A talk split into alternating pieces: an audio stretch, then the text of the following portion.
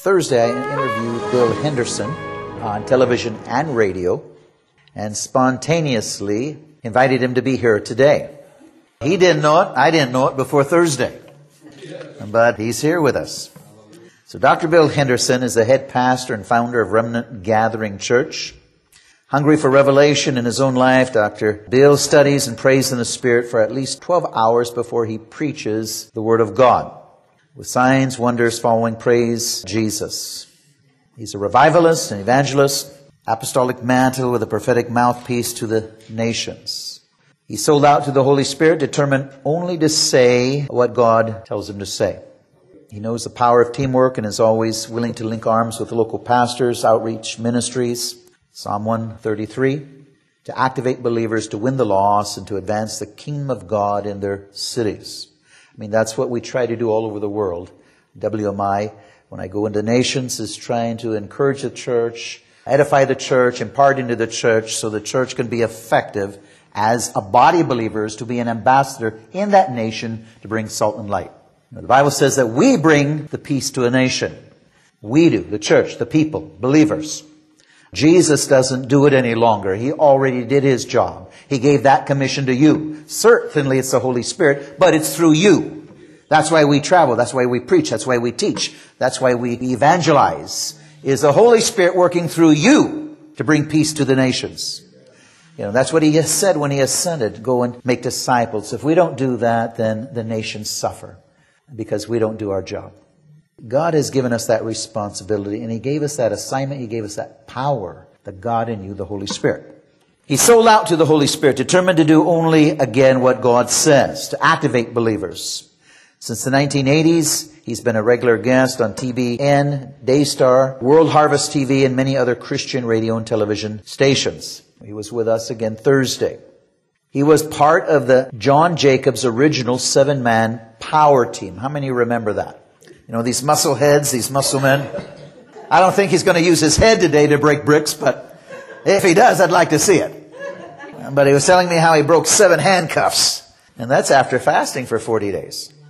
Yeah. So normally you're, physically you should be a little weaker, but again, again, the God in you. The power in you, if you understand the whole point of fasting. That power that comes through fasting an extension of prayer. It's our nuclear weapon, so to speak, if we really need a breakthrough in prayer. We to fast. They use their displays of physical strength and agility as hooks to get the people's attention to present the gospel. So I know that many, many people came to the Lord that way. Millennials are still coming to the Lord as well as people our age. His first book, God's Radical Remnant, inspires believers to win souls for the kingdom. It's full of real life stories. It demonstrates the glory and power of God that is available when a person is sold out to Christ.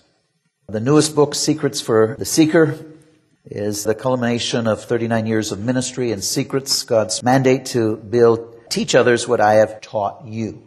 I mean, that is what we're supposed to do. Teach others, pass on what we have received onto somebody else.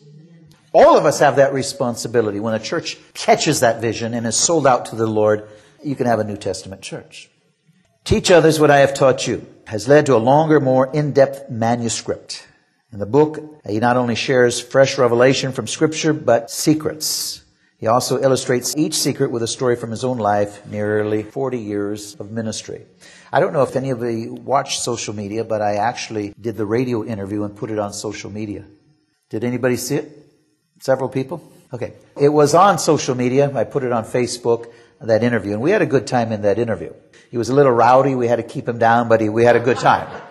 And uh, he's established churches in the United States and overseas. He raises up evangelistic teams to go to the streets to win souls and help populate the local church.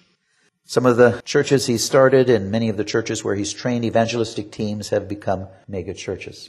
He has ministered in Canada, Israel, Australia, India, Indonesia, Thailand, Japan, Haiti, Mexico, Scotland, Norway, Jamaica, Brazil, Jordan, the Bahamas, the Philippines, and almost every major city in the United States. And one of the names they call him is Pastor for Disaster. He brings food, water, and needed resources to suffering people.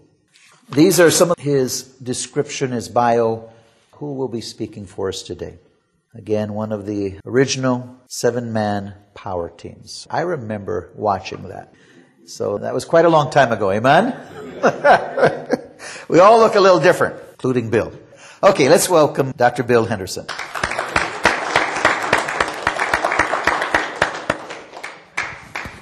Thank you, thank you, thank you, sir. God bless you. So, real quick, this is the book here he was making reference to, Secrets for the Seeker. I think you'll love it. It's almost 40 years of my life, and this is the third time for this book that I've redone it. And this time I went through many, many, many photos and many, many hours of photos. I did not know it was going to take that long. And so I've got photos from actually back in the day. I'll tell you a couple of these stories. And then the actual photos of that happening, like me getting on top of a car with a sledgehammer. Who would have thought? So look to your neighbor and say, by cracky, it could be a little different today. and here's a photo of me, speaking of photos. Ten years ago, I was dead for a second time in my lifetime, having drove my motorcycle and find some sand that I did not know was there and normally was not there. Slid into a curb and ended up with a thousand pound motorcycle on top of me. So look to your neighbor and just say, ouch, man. so do you have a Bible or an iPad or an iPhone or some kind of one of those? You got one? Amen. Could you just hold it up and make the devil mad and make God glad? Come on, somebody. Amen. So, Let's just do this. This is a prophetic act. Say, Almighty God, Almighty God this, is your word. this is your word. And today, and today I, believe I believe I will get something fresh from your word. I believe for an impartation. I believe for revelation. And most of all, a manifestation of new levels of the Holy Ghost. Spirit of God, come and do what you do. Come and get me drunk. Even in the morning. Go ahead. Just go ahead and just. Not everybody gets it, so go ahead and throw some on your neighbor. I, I saw that not everybody got that, but that's okay. And uh, thank you, Jesus. I love you, Lord. What a day this is. To be alive, guys, to be alive today is absolutely phenomenally, oh, Jesus. Thank you that I'm alive. And obviously, after crashing my motorcycle and having Lifelight get canceled as they approached because the man that was checking on me said, there is no pulse. He is dead. So they, about eight seconds from landing, they canceled Lifelight. And then they put a sheet over me. So look to your neighbor and say, you see, it's not that bad yet. Just tell your neighbor, it's just, it's just not that bad. So a big Indian man, he got on top of me and he began to pray. And I woke up to a 300 pound plus Indian man and he was saying, you will live and not die. You will live and not die. And later on I found that all my ribs were broken and I think I know why, how that happened. So. no, sir, for reals. And, uh, I'm going to tell a little story. I don't always tell this part of it. So while they're like reviving me and praying for me and then I came back, but during that time, I don't want to gross you out or nothing, but this eye right there was popped out of my head and it was swinging down here by my bottom jaw. And I guess the protocol, and this man used to be a paramedic, if they find any kind of stuff like that, they don't try to fix you. They just snip it and put it in a bag and then later it's worth money. So if you're a donor, you're worth more not alive than you are alive. So you might want to reconsider on the back of your license. I'm just saying. That's just free information. And it's true. So he knew that my eye would get snipped and put in a baggie. So he told his daughter, go get a rag and get it cold white towel dripping with water because I was just full of dirt and rocks and my bike had drugged me about 150 feet and I was a mess. And so she goes, Dad, look, just before she ran to get the wet towel, she goes, look. And she pointed to my eye. There was a perfect shape cut in my round eye, white eyeball, full of blood now, in the shape of a cross. She goes, look at that. And then he was like, yeah, this man must be marked. And then so she ran to get the towel. And then I asked him, I said, so what happened? Did you take the towel and get all the dirt off before you put my eye back? And he says, yeah, I put your eye back. I just said, I've never done that before. And his wife just said, just do it anyway and just pray anyway. And just, she just kept urging him. And so here's what happened. This is an interesting story. So this cut on my eye in the shape of a cross, just before the rag dripping with cold water came back, the blood came oozing through the cross and the blood cleansed all the dirt off my eye. And then he just took his hand and went, in Jesus' name, and put it back. Uh, doctors have since told me and other people, eye doctors said that is impossible. And look to your neighbor and say, but God, but God. But God. So if you'd like a cool scripture to stand on, it's Joel 2.25 and 6. Because I ended up in ICU 10 years ago and they were not giving me a happy report.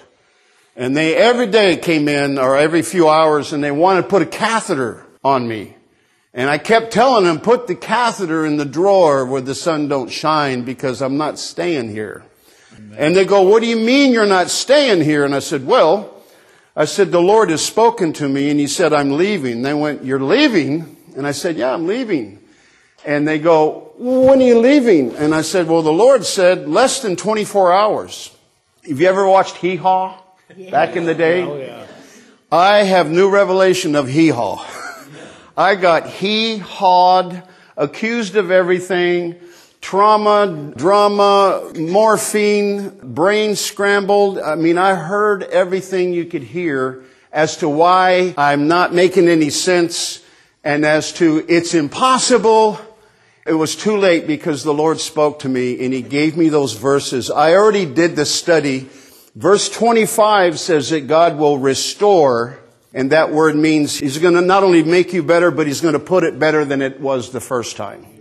And then verse 26, God says, I'm dealing with the remnant wondrously. So write those down, Joel 2.25 and 26. And the word wondrously, para in Hebrew means when the Holy Spirit touches any kind of a situation and touches something impossible, it changes the status and makes it now possible. Anybody believe what I'm saying today? Amen, amen and amen. So I'm going to tell you a couple stories and I would like for you to turn the, the classic scripture, Romans 8. We're going to look at 26 and read down a couple of verses. I'd like to go into the original on some of this, and then I would like us to go to 1 Timothy, and we're going to look at verses 18 and 19. The title of today is God's purpose versus our pleasure, God's purpose versus our pleasure. And the subtitle would be, It's Time to Break the Back of Shipwreck Faith. Can I get a witness? If we've got shipwreck faith, and sometimes when we have it, we don't know we have it, but we're going to break the back of it today. Verse 26, Romans chapter 8. Likewise, the Spirit, it also helps our infirmities. The Greek would read like our inability to produce results. For we know not what we should pray for as we ought, but the Spirit itself or Himself, Elohim, makes intercession with groanings that cannot be uttered. And He searches the hearts and He knows what's in the mind of the Spirit. He knows what's in the mind of God. The Holy Spirit knows the mind of God. And he makes intercession for us, the saints, and I love this, according to the will of God. You know, Apostle Paul said, I pray in tongues more than all y'all. In Acts 2, when one covenant was being closed out and another covenant was being introduced, and he said, this is that, this is that, and they were all speaking in tongues. And I, for one, have been challenged even by the Lord and by other men of God, and I, am very humbled that a man of this caliber and this ministry would allow me in your pulpit, and I do pray that I've got something to say. Look to your neighbor and say, just give him some time. He's going somewhere. Tell him, tell your neighbor. According to the will of God. Say this with me. Say, Jesus, Jesus. Anoint, me anoint me to pray more, pray more in the Holy Ghost. It will be according to the will of God. And then here's the classic, and sad to say it gets preached at funerals, and I have a daughter in heaven and a mom and a dad, and I have family members and etc., etc. And a lot of times this gets said, you know, at funerals, but let me give you the context to it. We know that all things work together for good to them that love God and to them who are called, Kletos, according to his purpose. For whom he did foreknow, he did predestinate to be conformed to the image of his son, that he might be the firstborn among many brethren. You go into the Greek there, and it means this, and let me just demonstrate this. We know that all things work together for good, as long as we're being conformed, as long as we're allowing God by His Spirit to sanctify us, and take us into this place where we're growing up in the things of God. And as long as we're walking in the calling of our calling, that is in context and that's where all things work together for good. To them who will pray, to them who will be radical, to them who will be fanatical, to them who will embrace faith, to them who will share your faith, to those who will press in and pray the price. Can I get a nice little witness? Amen. So we're all called to be soldiers for Jesus. And the word is in the Greek warriors. So let me give you a little more of the original there. So we go back to, we know that all things work together for good, moral, honest, value, beautiful, and proper things take place in our life for good to them that love God. Remember, if we love God with all of our mind, heart, soul, strength, if we love God with everything, and then it says, and if we love our neighbor as ourself, this fulfills the law. This fulfills the Torah. All those things that were so hard, you know, 613 things, my God, that we're free from now because of the Spirit of the living God. Except for when you do the study on the word law or Torah, it just means teachings and instructions from a heavenly father. And by the way, there's 1,050 in the New Testament, and you thought you got free from 613. You're not going to escape this thing called God's laws, His precepts, His purposes, His instruction from a lovingly father. Look to your neighbor and say, it's starting to get kind of cool right about now. It's getting good. Tell your neighbor, it's okay. According to His purpose. His purpose versus our pleasure. His purpose versus our will. His purpose, because of prayer, takes us into His presence. His purpose comes with a great price. It's called time in prayer. I'm going to talk about the word prayer, and I put it in my book. God spoke to me about Matthew 7, and He says, I want you to write a book on Matthew 7. I thought He was talking about the trees and the fruits and the good, da da da da. And He said, read it again, read it slowly. And I saw in Matthew 7, starting to verse 21, that many will say in that day, Lord, look what I did.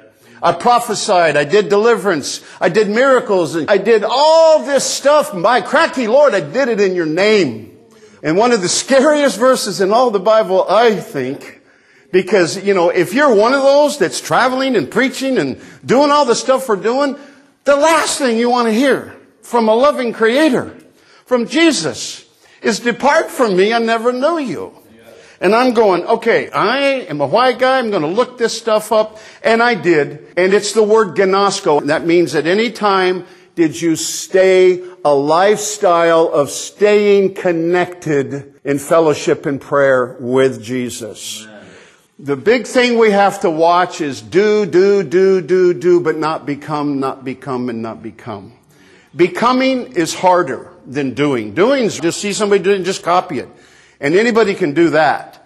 But becoming takes repentance. That's why I got so connected with Dr. Jonathan on the program. I kept hearing this come out of his vein about you can pray till your hair falls out. You can pray all day, but if there's no repentance, Greek word metanoia, a choice to change your thinking with corresponding actions to what the Bible is saying, it is Yahweh, not our way. Can I get a witness? Come on, somebody.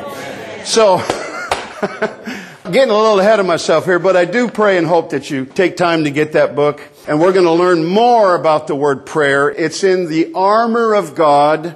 Hopefully we all know there's the helmet, the breastplate, the loins belt, there's the sandals of peace, the sword of the Spirit, the shield of faith. By the way, Ephesians 6 works because Ephesians 5 is working in our life. And you read Ephesians 5, and when you line up with Ephesians 5, then Ephesians 6 just comes in like a rocket ship and works real good. But verse 18, praying always with all manner of prayer and supplication in the Spirit. Right.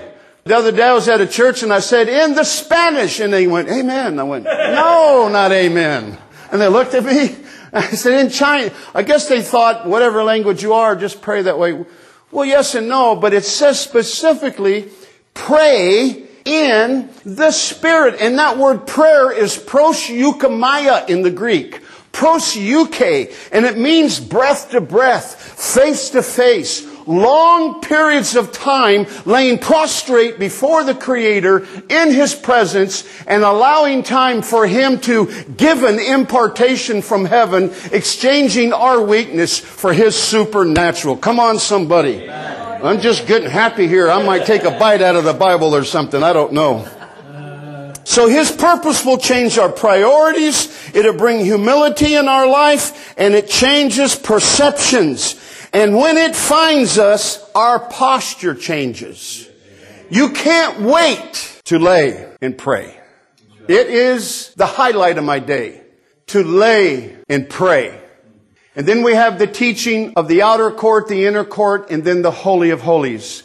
Psalm 91, 1 and 2. Those that dwell in the secret place of the Most High shall abide under the shadow of the Almighty. I will say of the Lord, He is my refuge, my fortress, my God, in Him will I trust. So you do the Hebrew study there, and it says, when you stay connected with the Creator in the Holy of Holies, well, the outer court is a place of repentance. The inner court was a place of proclamation and decree. But the Holy of Holies that we're supposed to be as believers, if you want to be radical and if you want to be a soul winner, you've got to get to this place where you lay and pray. It's the Holy of Holies. You don't talk there. Most Christians have never found that place. I'm not implying that this group here, especially being hooked with Dr. Jonathan Hanson, there's just no way. You guys have to know this by now. But I'm telling you, when I travel and I just talk to the average person, I did start doing research. The average believer, out of every 100 believers, there's only at best 5% that pray five minutes a day. Ouch! This is why I wrote the book. Pastors, leaders pray maybe 15 minutes a week. And they're teaching and trying to train people. Why? Because there's something called distraction. The devil comes with distraction. And when he can't stop you, he goes, okay, and that little punk comes around behind and he starts shoving you so fast that pretty soon there's, and there's just no time to pray. And God has got a remnant. God is bringing a reformation on planet Earth. And the people are waking up and going, by cracky, I'm going to stay, lay, and pray until I hear the way. And it's in that quiet place, it's in that intimate place with God that we hear instructions. So I did the whole Greek thing here. If you got a pencil, those who are called according to His purpose, not our pleasure, but His purpose. When the purpose of God is still on your life, we become a ping pong ball. You cannot drown the ping pong ball. Ever try to drown the ping pong ball? That's my word picture. Take a ping pong ball and put it at the bottom of the pool and then just hold it there enough to drown it. But when you let go, what does it do? Boing. It's because of what's inside the ping pong ball. And when God's purpose is being prayed out in our life daily, the Spirit of the living God is charging us and overflowing with us and giving us that fire and that new wine and that fresh zeal where you just get to, I can't help it, you gotta tell somebody what Jesus has done for me. And by the way, last night on the way in here, I stopped and talked to a guy. He was standing there and I said, what you doing? And he looks at me and he goes, Oh, I've just dropped off my men. And he was standing there, you know, and he had some beer and then pretty soon another guy came. And I said, you guys must be doing construction. He goes, yeah, we do this and we do that. And then I said, what kind of construction will be in heaven? And he goes, huh? And I said, will you be in heaven to find out if there's construction or not? And he's looking at me and he went, well, I don't know.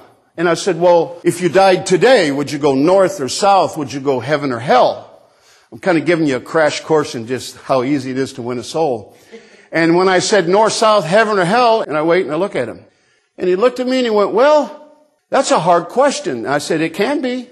And I said, for most people it is. And he goes, well, I don't know if anybody can know that. And I said, well, actually the Bible shows you a way that you can know. And then I got what most people say, well, I'm a good person. Haven't done that many bad things.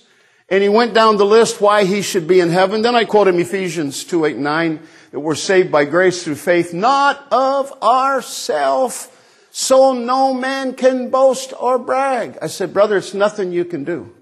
I said, it's God's grace. It's you believing by faith in Him. And I said, it's this simple. Do you believe in Almighty God? And he goes, well, yeah. Do you believe that this Almighty God, the creator of the world, do you believe He sent His Son, Jesus Christ, to die for us on a cross so that we don't have to die? And he goes, I do. And I go, but have you been born again like Jesus told Nicodemus? And he goes, probably not. and I said, probably most people, they get that far and they don't know if they have.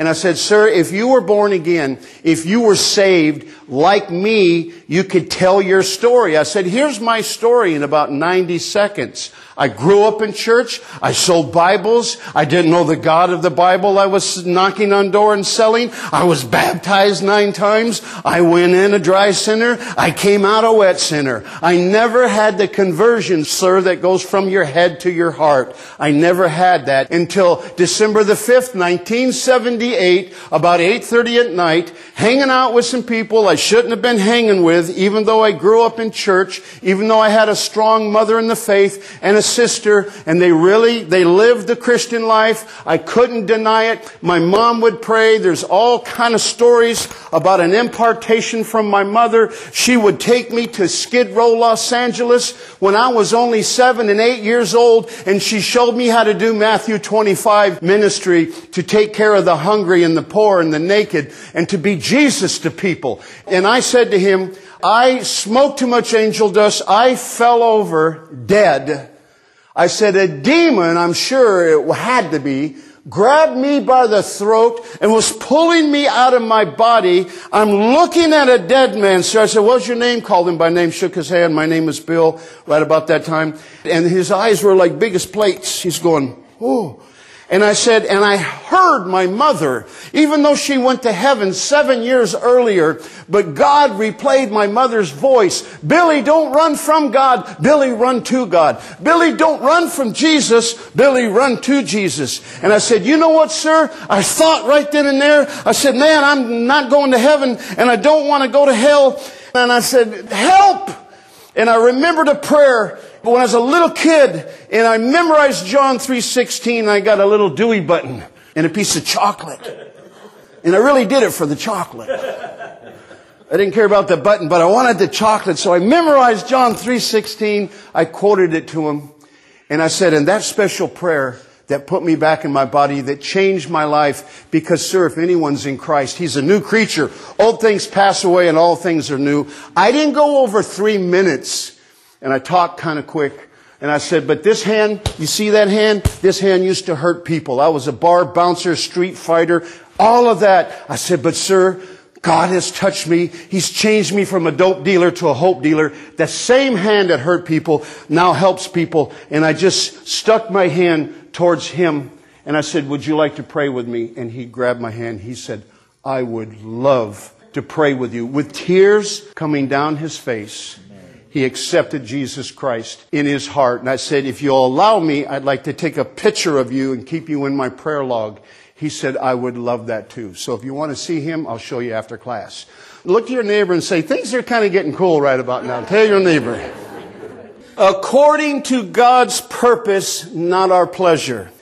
It is the word prothesis, And it's like you see the soldiers that are all getting limbs blown off and they're coming back and they're putting prothesis.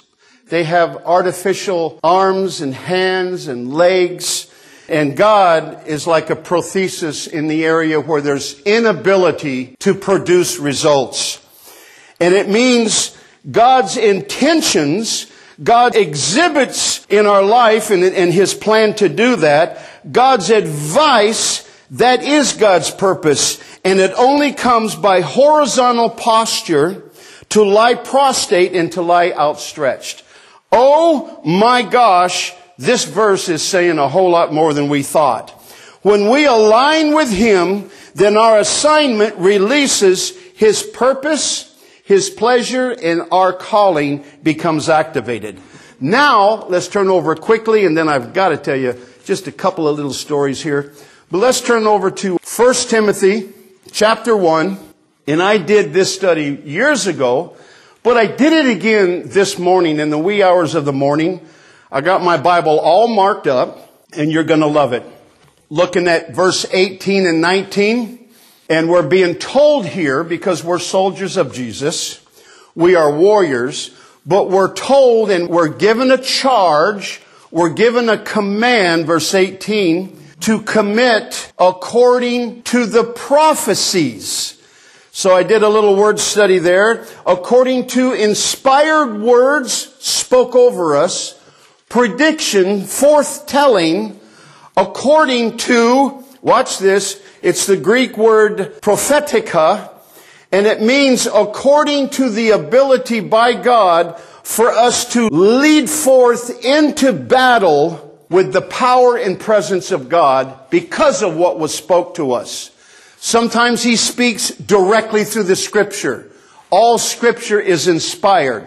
All scripture is new, now, and alive. Psalm 119.89 says God's word is forever settled in heaven. And it means it's in step, it's in sync, it's on time, it's now, it's alive, it's alert, and it makes us stand up and take action. Can I get a witness? Hallelujah. So commit, Timothy, commit warriors here in Washington to the prophetic prophecies spoken over us that went before us that we might by them war. That's a long Greek word, S-T-R-A-T-E-U-O-M-I-A. That we might, watch what this means, serve as a military soldier. Well, I like being a nice Christian and I really like cupcake Christianity. I know. Everybody does it first. You get saved, there's that honeymoon, and it's kind of a cupcake Christianity and everything is beautiful. And then along the way, you realize, oh my God, I've got a lot of responsibility. I know how to not go to hell and other people's don't. And I can tell you this, I interview people everywhere I go. It's in me. It's in my DNA. It's part of my calling. And I'm telling you the Barna research stats that are outdated. It says that every hour, 6,900, almost 7,000 people per hour while we are cupcaking and fellowshipping. And all of that's fine and dandy. But if we don't see the sign at the back of the church that says you are now entering the mission field. And I'm not good with 7,000 people an hour, of which only 3 to 5% make heaven. That's a lot of people going south to hell and not north to heaven. So I believe that I'm born, I believe that my writings, and I believe the little bit I get to share what I'm sharing like today, I believe for an impartation for the listening audience, those that are here live and those that are listening to this tape. I brought with me some frankincense, awesome oil, and I would love to, whoever wants a little bit of a fresh touch, to walk in a new level of zeal and power and fire. Matthew says, 11, the kingdom of heaven suffers violence. Watch what it says next. Does anybody know? But the, the violent take it by force. And I know you would know that, and I figured he would know it. But watch this. The violent take it by force. In the Greek, watch this. Say it with me. The extreme. The, extreme. the zealous. The zealous the passionate, passionate. One who enforces, the Word of God, by speaking it and praying it. Look to your neighbor say, You needed a dose of that. Come on, take some. Go ahead and tell your neighbor. The zealous, the extreme, the passionate. The zealous, the extreme, the passionate. The zealous, the extreme, the passionate take it by force. That's the word harpazo. That's the word where we get caught up. Come on, somebody. It's a supernatural snatching. And God says, if you'll be extreme and zealous and passionate, if you'll enforce the kingdom by speaking the prophetic word, speaking the written word, and speaking the will of God, you will snatch people from hell. Come on, somebody. Okay, so the military soldier this is worth coming today, right here. If you don't believe me, I'll pull up my little iPhone and I'll take you right there. This word warfare means to contend with other believers and people and their carnal inclinations. Whoa! You know, you expect if we went to war, there's that kind of war. If there was an EMP and the craziness that could happen from that, there's that kind of war. But there's a warfare every day. I tell people, you know, God gave you a family to prepare you for ministry. Come on, somebody. I didn't get a good witness, but everybody in their head was going, mm-hmm, mm-hmm. If we can survive our family, in other words, Jesus said, I'm not received in my own hometown. The prophet, the preacher, the man of God, you the woman of God, people that know you, they go, ah, I remember when you was, you know, people talk about me. You, I remember you went to juvenile hall for a year.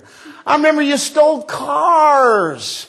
I remember you beat everybody up, got kicked out of every school in San Bernardino. I go, but that was then and this is now, pal. I'm not that person no more. Come on, somebody.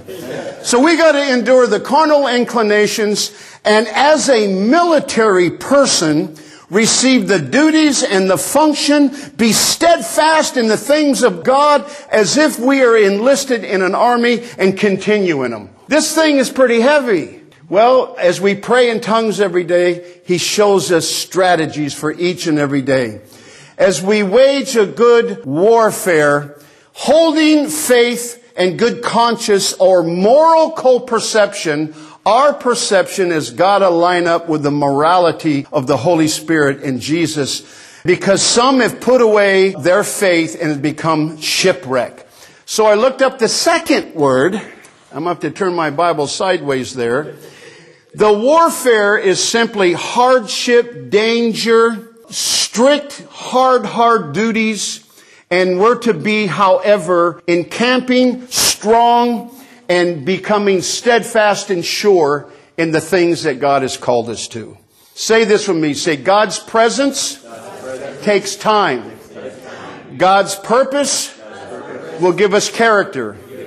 And all of that, we walk in holiness. We walked in sanctification. So, let me tell you kind of my journey. Now, you might not believe this. Pastor, I was born at a very young age. Okay, so you do believe me. Okay, so I was born at a young age and I walked like this. And I had something called Legg-Perthes. My right hip socket was 50% disintegrated.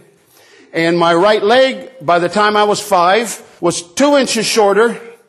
And I had to walk with a built up shoe, a leg brace, and a pair of crutches. If you think God didn't put a hook in my jaw back in the day, it started a few years ago. And so, I spend almost a year in the hospital. They send me home with all these apparatuses. And I remember they're giving me shots. I don't like shots to this day. And all this therapy, and they had my leg, and they had this basket, and they put weights, and they were, I don't know if they're stretching my leg, I don't know what they were doing. And I remember mean nurses in the middle of the night. Come on, somebody. Male and female coming in there and, and I thought, one of these days I'm going to be bigger and you will be sorry. and so I go home and they say there's no hope. He will not be out of his teens. This will spread through his body. It was an acute case of Perthes. And my mom says, you don't understand. I think during that year that I wasn't bugging her, that I was in the hospital, I think she got closer to God. Because when I came out, she was like, Jesus, Jesus, Jesus, Jesus. All my friends are going, dude, your mom's a fanatic. I'm going, I live with her, I know. And so she preached to them. She said, someday you will see. Well, we were home watching television. How many thank God for TV? And I'm going to close out this service today showing you the most powerful way of soul winning and evangelism on the planet, bar none. The same statistic work no matter where I'm at. In all the nations I go, I do the same thing. And the last thing I say every single time is the one that's like, oh my goodness. So my mom was saying, you know, listen to this man, son. And Oral Roberts was talking and preaching and he kept pointing into the television camera and he kept saying, now, the anointing of God can go through the television airways. This is back in 1950, not that long ago. And, and he was praying for people. It was a tent. People were getting out of wheelchairs. People were taking braces off. And my mom goes, well, and I'm like, I don't know. And she goes, go touch the TV like he said. So I went over to the TV and I touched the TV and I limped away. And I remember thinking, I guess I didn't get healed. But then Oral Roberts said something, so let me pass this on. This is profound, but yet so simple. He said, once you pray, see, we shoot ourselves in the foot. King David said, set a guard, O Lord, before my mouth. Keep watch at the door of my lips that I don't sin against you. We pray one minute and then Sister Sasquatch comes in with Pastor Sheets and, and Brother Pillows and, and then they go, so how's it going? All the doctors said. Who cares what the doctor said? How about the great physician? Come on, somebody. By his stripes we are healed. Oral Robert said, once you pray and ask God, don't dig up your seed. Now, we know he taught about that. Uh, that's where we learn seed time and harvest and seed faith for healing, for money. Everything reproduces. And so my mom says, well, start thinking Jesus. And I'm just standing there, five years old, looking at the TV. And she just came up to me and she goes, I said, start thanking Jesus. I remember thinking, I'm going to end up with an earlobe down to the floor. And so I started thinking Jesus. Do you know I was coming out of my bedroom and instead of walking like this, I'm walking this way. And my mom sees me. She said a sentence that I will never forget because it's so power packed it's so filled with faith and it was so prophetic. It was prophetic then, all these years ago, not that long ago, but a few years back. It's prophetic now. And she said these words when she saw that the power of God had healed me while I slept. She said this.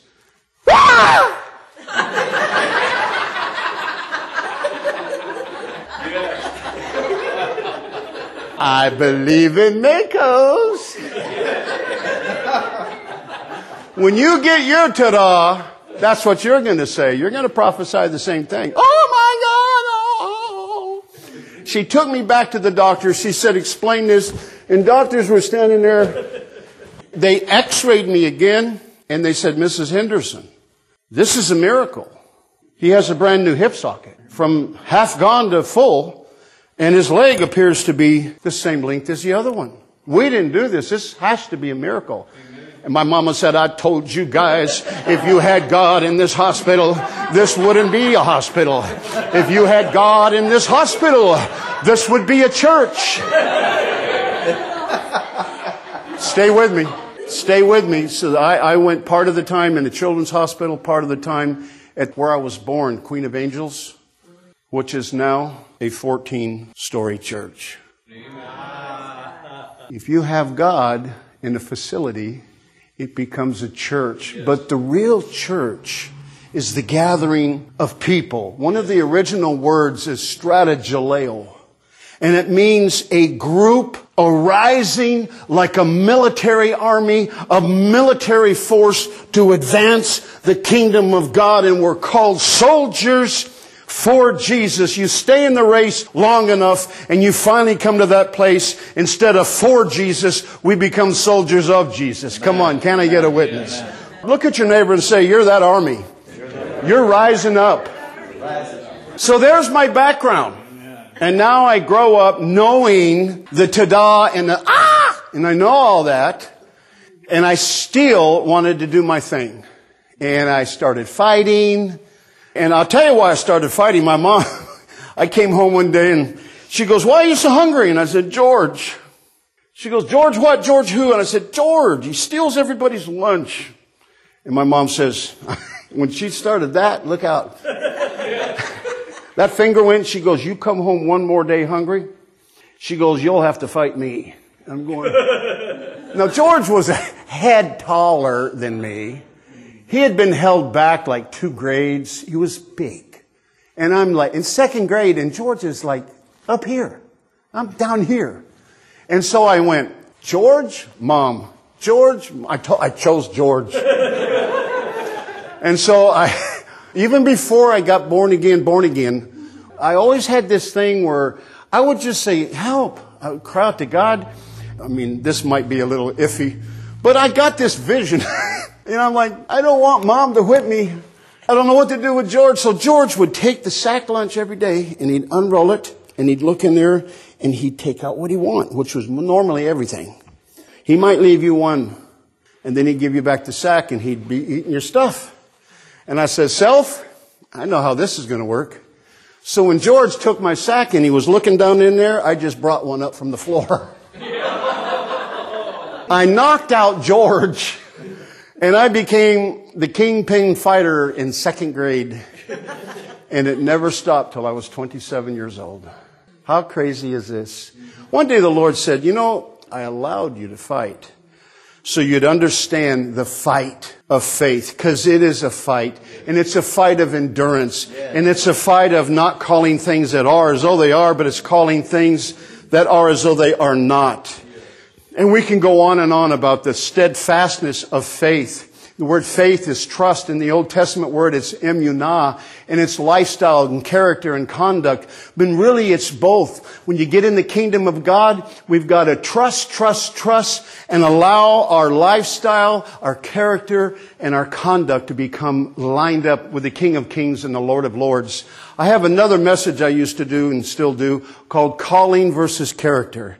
And a lot of times calling will take you down the road faster than you can believe. But if your character hasn't been sanctified yet, if you haven't paid that price, that's where we kind of get thrown off the story sometimes. Now, let's fast forward. There it was. I was born at a young age. I get miracle. And now I get born again on a drug overdose. You heard the story. I just told you. Now I'm in the kingdom barely. And I said, God, I will do anything. I will do everything. I just don't want to backslide. And uh, I saw Ken Copeland and Fred Price and two others because I used to go check myself in a hotel. I still do it to this day, just so I can pray. Put a towel over the TV, lay and pray and pray in tongues. At this time, I hadn't got tongues yet. And they said, if you don't have the baptism of the Holy Ghost, your chances of backsliding are way bigger. And I went, oh no. And so that day I went and I said, sis, do you speak in tongues? And she said, not yet. And I said, well, we grew up Baptist. I thought that was of the devil. And she said, let me ask you something. Did you find any of it in bags that you sold? Did you find it in the street fighting? Did you find it in jail? Did you find it out there? And I said, no, there wasn't no tongues. And she goes, and maybe it wasn't of the devil. And I said, well, what are you going to do? And she goes, well, I'm working on it. I said, well, I'm going to go get it. And she goes, well, we'll just see. And I go, watch. And I went a block away from where I lived. I went into my bedroom and I said, Jesus, now the Baptists teach you, if it be your will. So I said, if it be your will, I'll take this gift called tongues. And all of a sudden, out of my belly, I thought it was like starting a Harley or something. And it was andala, andala, and, and, I, and I was visualizing my motorcycle. Andalala, and, andalalalala, andalala. And all of a sudden, andala makoriata masiho robo shibra. I said, oh man. I went back and I said, sis, I got it. And so ever since then, I just get away and I until I see stuff. So here, it's in my book. It's in this one over here. This was my first funeral.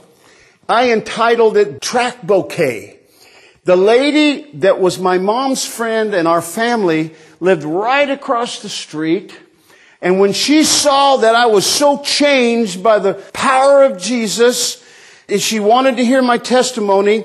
And she says, when I die, I want you to do my funeral. And I said, well, don't die now. Come on. It's okay. Well, about a month later, she did. She passed away. And then so I'm like, how do you do a funeral? I'm just new at this stuff. So I called a couple of pastors. I'm calling my sister. I'm calling everybody. And all of them said, the Lord will show you. And I'm going, I want you to tell me. And they go, when you pray, the Lord will show you. And I'm like going, okay. And you give me a challenge. I like challenges. So I just said, then I'm just going to go in the bathroom. And I said, I'm going to stand up on the edge of the tub. I'm going to pray in the shower. And if I stop praying, I'll fall down and crack my head or something. I'm not going to give up until God shows me the way. So the first hour, I'm kashakabahasoto. I don't know how to do a funeral. Bon setele mora. Bon second hour. Third and fourth hour. By that water was so cold. And my heart was hot and I get a vision. I went, oh my gosh, I got it. So I went and I told my sister and I told my brother and they went, did you test the spirits? Are you sure if you do that, I don't know you? And I'm thinking, oh man, maybe I'm in the flesh. Maybe this is not good. But through the message, I kept seeing me put gospel tracts in the fingers of the lady and make like a bouquet of, instead of flowers, it's gospel tracts.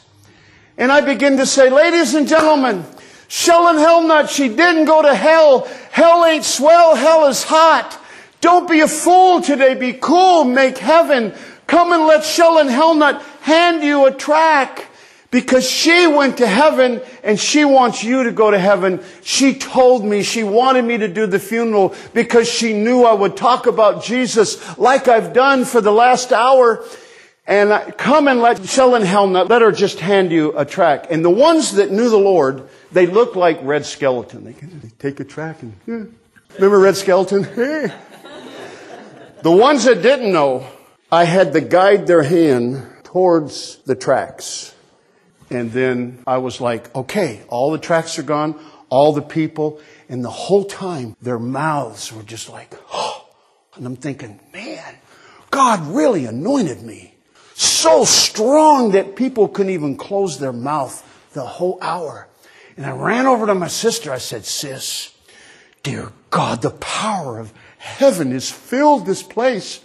I said, no one could close their mouth for the whole last hour. And she said, That's because, you idiot, you've been calling her Shellen Hellnut for one hour. Do you not remember her name is Helen Shellnut? Not Shellen Hellnut? I thought I was anointed. Oh, God. I'm telling you, I wanted the carpet to create me a hole in a trap door. And I'm just like, oh, I quit. I, I'm done. I said, sis, you finish. She goes, oh, no, no, I warned you. you. You have to go through this. And I said, God, I'm just, I'm done. And the Lord says, why don't you just ask for forgiveness? And you know, in my message, through everything I say and teach, the message of forgiveness can only come by one way. You know, our Father, who art in heaven, hallowed be thy name. Thy kingdom come, thy will be done on earth as it is in heaven. Give us this day our daily bread. Forgive us our sins as we forgive those who sin against us. Lead us not to temptation, but deliver us from evil. For you're the kingdom and the power and the glory forever. All men is what translations put. There's two more verses. It's another one of those Matthew 7 scary kind of verses. And it says, because if you don't forgive others, neither will your Father in heaven forgive your sins. Amen. But as we forgive, then He forgives us. Amen. I went to the gravesite and I said, guys, would you forgive me? I am so sorry. I'm nervous. It's my first funeral. I don't know what I'm doing and I am, always have been dyslexic. I need somebody to forgive me. Very slowly, a lot of hands and hmm, hairy eyebrows were up. Pretty soon a finger went up. Pretty soon a hand went up. Pretty soon they all did. I finished that message over 50 people and a guy in a wheelchair rolled down just before they lowered Sheldon Hellnut into the, into the ground. Her whole family, eight people, all but one person, her whole family gave their life to the Lord that day. And about 50 people. So come on, God will take our blunders and He will make a wonder. I could tell you so many stories. We talked about them on the broadcast traveling the nations, prophetic acts, like we just drink in the Bible. It's just a prophetic act, but we're just saying, Lord, fill me today afresh. And, you know, the real secret is praying in the Spirit. So probably all of you have that, but if there's anybody here that's not fluent or flowing, I would love to pray for you.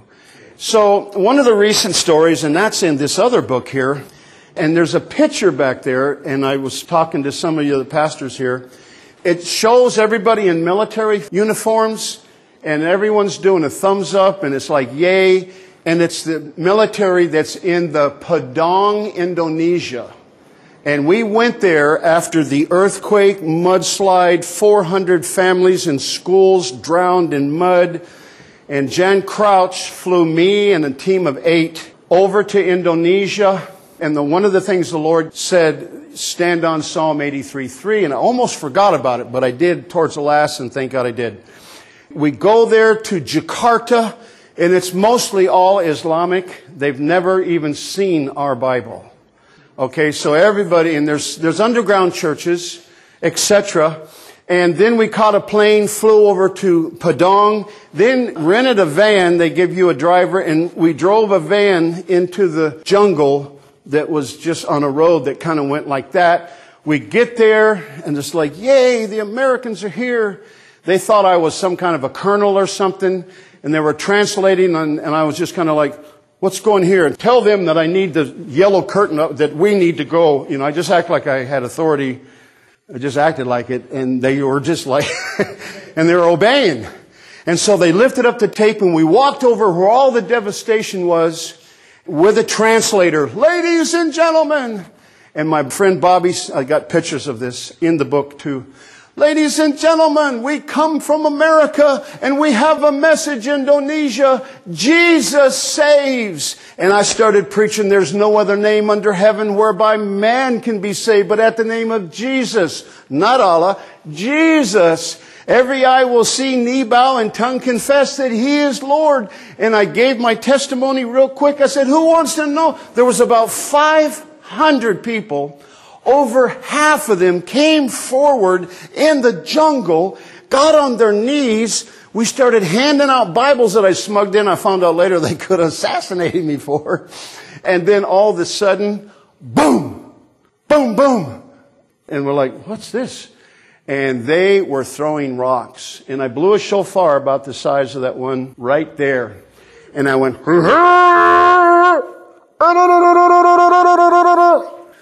the few started throwing rocks. Then here comes all these motorcycles. And they got in front of our van. And I'm like, oh my gosh. And all my teams looking at me like, uh, now what? And I said, well, I didn't come here to die. I don't feel it's time. I said, let's get out of here. Had two military men with me. They jumped out and they started moving motorcycles out of the way. And it was a little bit of a physical altercation out there. And the driver wouldn't go. And I said, tell the driver to drive now. And he wouldn't do it. And I said, why won't he go? And he says, because Allah will kill him. And I said, tell him I've not been saved that long. I will kill him if he doesn't go. And he still wouldn't go, so I just, you know, I did. I'm just confessing my faults before the brethren. And I grabbed his arm and I hit him about ten times, and he went, and he starts driving. He's got one gimp arm. Pretty soon he goes, and uh, what does he want now? And he's asking for a cigarette because his arm is in so much pain. And my street preaching 35 year friend He's looking at me and he goes, you know, that don't sound half bad. He says, I'm pretty nervous myself. I'll have one of them cigarettes. But he was joking, of course. They chased us for three hours. Three hours through the jungle. At one point, they shoved a log. We went around it. They pushed a big cow. We went around it. And then you had to go through a police checkpoint. And to God be the glory, the gates were up and we did not stop. We just kept driving. And they're like looking at us like, huh, can you do that? What are we doing? And then all of a sudden we're driving, driving. It's torrential rain. The thing starts black smoke, rice paddies on both sides. Behold, there was one house with a four by four pickup truck. I said, everybody give me your rubies, your ruples, or whatever they call their money over there. I had a fistful. And then I said, okay, Lord, now what? And we knock on the door and we said, we're late for church. We didn't tell them we were being chased. We're late for church. Here. It's yours if you get us to church on time. And the guy did it. And then they were behind us. Here they came on their motorcycles. And I said, God, Psalm 83 3. The chosen, the protected, the cherished, and the word tosophon is invisible. And all of a sudden, they stopped chasing us looking this way and that way. And it was only one road, two lanes, rice paddies on both sides. And you could tell we must have vanished. This has happened time and time again in Haiti and in Mexico and all these places we go where there's serious disasters. So anyways, when you guys do take an offering today, decide to do that, if you purchase some product back there, if you give any kind of a donation, you're sending this wild man, once upon a time a dope dealer, and now I'm a hope dealer, and you're helping send me to the nations. Right now, can we have some music and can I just do a final little thing? You don't, don't mind? Watch what I'm about to tell you before we pray. I'm going to mention, say four things. But the last thing, most of your hands will go up. And if no hands go up, then we know what you need. Watch. How many people got saved by a street preacher? Like Schambach? You don't have any troubles. He got saved by a street preacher. All you need is faith in God. He said one time, Schambach, I knew him pretty good. He laid hands on me a few times. Used to travel with him and he said he was walking in and somebody, hey sinner! He said, well, that's me. So he turned around, he listened to the guy, and he ended up giving his life to Jesus, become one of the most greatest tent preachers besides Oral Robert that ever walked the earth. Okay, I'm a street preacher. Jesus was. About 15 times it's not known. About 30 times Jesus preached in the synagogue, but 165 times Jesus was preaching outdoors. And he said in Matthew 4:19, "Follow me, and I'll make you fishers of men." So if he preached outdoors, we should too. Amen. How many got saved by a radio? You did? Who was it? Come here a little louder. I just I'm curious. You were listening to a radio and they gave an altar call on the radio? So the song ministered to you and you cried and you got, wow. Praise God for radios. Praise God for TVs. How about a crusade? You know, Oral Roberts, Billy Graham, Greg Laurie, all these crusades, they fill thousands of people go to stadiums. By the way, YWAM did a survey and about 2 to 3% stay the course on the big taraz. Just telling you. Anybody get saved in a big crusade? So I could go down the list, and now we have Facebook. And actually, there is probably pretty good response on Facebook. People praying to receive the Lord. But the greatest way for us to be empowered for evangelism is to understand that God, who hung the stars, who knew your name before you went to mama's belly, God who has yada, He knew you, He's got a plan for your life, he has strategically placed you in these woods. Come on, somebody. Amen. Wherever you are, God has placed you. The ministry you're with, God has placed you. And the most powerful is from someone we know. Someone in our world, or if, like my mom and my sister, they really impacted my life. When it came time to I'm either going to heaven or hell, one, I could hear mom's voice telling me, run to Jesus. So how many people got saved from a family member, a friend, or someone in your world either invited you to church, took you to church, or prayed with you? Can I see your hands? What, how'd you get saved? In the kitchen of the First Baptist Church in Marysville. So what influenced you to come into the kingdom? Well, they allowed me to sing with the choir and everything before I knew the Lord. So that would be people you know then, huh? Um, See what I'm saying? Gave the altar call, and my my heart started beating and I started sweating and I, I knew I had to go. And I, I had made about nine trips to the altar, but I was doing it so my mom wouldn't bother me. but anyway, can we stand up right now? And uh, I'm going to, about this time, turn it back over to the pastor. I've got this oil here. I would like to pray a prayer of impartation to you guys, but allow me to lead you in a prayer right now that does that. And for those that want some oil on you, I'll be back there and I'll pray with you one on one. Let's just say this, you guys. Say, Almighty God. Oh Almighty God. Today is that day. Today is that day. I receive all, I receive all before the foundations of the earth before the foundations of the earth that you've laid out for me. laid out for me. I'm asking I'm asking to be radical, to be radical, fanatical, fanatical, on fire, fire, filled filled with your desire. I'm asking to become a soldier of Jesus. I'm asking to be a radical soul winner like never before. In Jesus' name, come Holy Spirit. Touch me, teach me, train me from now until forever. In Jesus' name. This is Dr. Jonathan Hanson. I hope you've enjoyed today's warning radio program. My speaker, Dr. Bill Henderson, nickname Pastor for Disaster, because he brings food, water, and needed resources to suffering people. The title of the message It's Time to Break the Back of Shipwrecked Faith. Now, ladies and gentlemen, I hope you enjoyed my warning radio program. I'll tell you, I want you to do what you can to support me. We do need help. This is listener supported. And last year, I got into some real debt over the course of a year. So I do need people, if they enjoy it, help me. My phone number 360-629-5248. 360-629-5248. You can telephone and give a donation. You can also make sure you get on our mailing list. We send out news articles twice a month, absolutely free. They'll encourage you, develop you, educate you, prepare you for what's about to happen in the United States and around the world. So you can telephone 360 629 5248 and ask to be put on my mailing list. Email, newsletter, pastoral mailing list. They'll send you pastoral articles twice a month absolutely free. Now, my website is www.worldministries.org. www.worldministries.org. Tremendous website. You can watch my television programs, radio programs. We're actually on seven days a week, either radio, television, shortwave, or podcast.